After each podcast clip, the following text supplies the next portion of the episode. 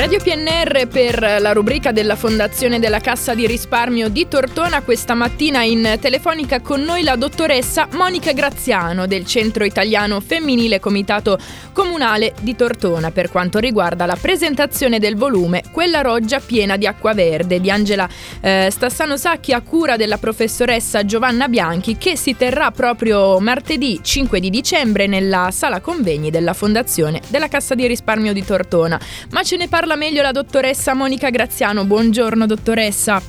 Buongiorno a lei, buongiorno a tutti e grazie per l'invito. Grazie a lei, grazie a lei come al solito dottoressa, ormai è di casa anche qui a Radio PNR. grazie.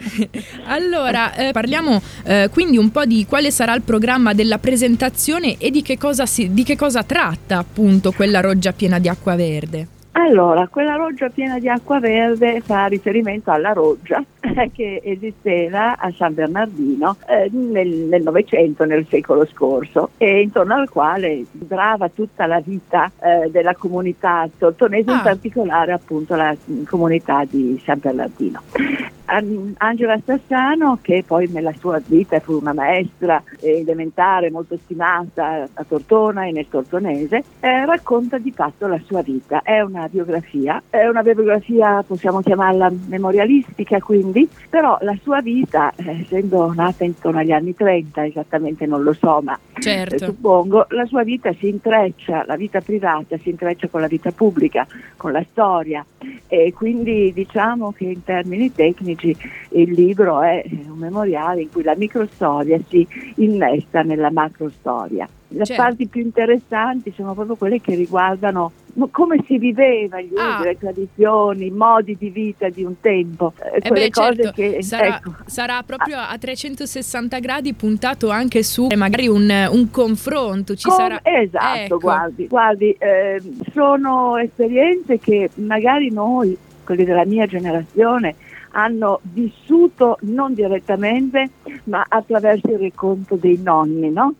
Eh, ma poi si sono perse e quindi secondo me al di là del cioè, c'è proprio questo valore importantissimo di trasmettere la memoria del passato, Vero. ma quello non il passato che si legge nei libri di storia, cioè quella, quella che diciamo la storia militare, la storia politica, ma la storia di vita quotidiana, insomma, un pochino manzonianamente intesa, no? la vita quotidiana. Ma ci sono tantissime dei, cose. Delle anche. altre generazioni. Esatto. Per trasmettere ai giovani anche proprio una cultura, cultura antropologica importantissima secondo me. Ecco. Assolutamente. Ecco. No, ma eh, infatti mi viene sempre in mente anche quando magari i miei nonni mi, mi, raccontavano di tante cose quotidiane che accadevano e poi rivederle magari ehm, davanti ai miei occhi che ormai le cose sono cambiate, però cercare di viv- riviverle anche un pochino con il pensiero è, è davvero bello e penso che sia una, una, di quelle cose che accadrà quindi ehm, alla, alla, presentazione del libro. Certo, certo, certo, sì, il libro penso che sarà anche corredato, cioè la presentazione presentazione sarà anche corredata da delle immagini che quindi sapranno colpire certo. anche visivamente, ricordare luoghi, persone, ambienti, usanze quotidiane, com'era e com'è adesso. Ecco, dottoressa, la... dottoressa, lei aveva magari, ha magari qualche ricordo, eh, non lo so, dei, dei, suoi nonni, che, un ricordo così che le piacerebbe raccontare di magari in questo caso eh, Tortono, del luogo in cui lei ha, mm, è cresciuta o ha vissuto? Guardi, eh, il ricordo che ho più forte eh, in questo momento eh, è il fatto della vita in famiglia. Ok. Cioè, ecco, eh, guardi, mi, è, mi, è, mi, è, capitato di vedere un'immagine tratta da un'illustrazione di piccole donne, no? Okay. La mamma che legge con le sue quattro figlie. Noi eravamo tre sorelle e io ricordo, proprio ricordo veramente di diverso, andavamo a scuola e poi il pomeriggio si stava in casa. Certo. Con la mamma, con la nonna, con le zie fortunatamente avevamo tante zie che abitavano vicine eh, e quindi mm, ecco questo modo di e si usciva il pomeriggio si usciva solo il giorno del catechismo ecco. ah, okay. eh, eh, invece vedo i miei nipoti eh, che eh, mia nuora li deve scorrazzare di qua e di là perché tutti i pomeriggi uno di una parte, uno dall'altra. devo, devo dirle che questa immagine mi è, mi è rimasta impressa di un mondo che appunto non c'è più, di questa davvero vivere ra- raccolti in famiglia, no? È, è, ecco, e poi tante altre cose, insomma, certo.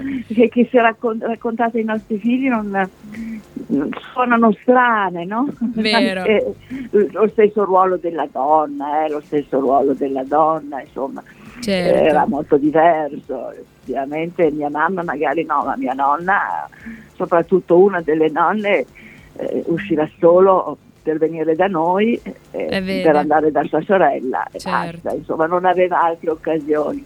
E anche da questo punto di vista però ecco io ci terrei a sottolineare che il libro da questo punto di vista è molto importante. Certo. Perché, perché eh, Angela Stassano è stata una donna che ha lavorato, che è uscita di casa, eh, che ha avuto il coraggio di andare a stare da sola in un paese, penso forse salvigliano o no, guardi, no, non so esattamente, non mi ricordo, e di partire, di andare da sola, e proprio quindi quelle donne che silenzio, certo, nella loro semplicità, hanno, hanno, contribuito fatto. all'emancipazione della donna. Esatto. Ecco. Il libro verrà venduto ad offerta okay. e, e verranno, verranno, i soldi, il ricavato verrà destinato a, ai ragazzi, delle bambini delle elementari bisognosi per l'acquisto di materiale didattico. Perfetto. Questo ci tengo a dire.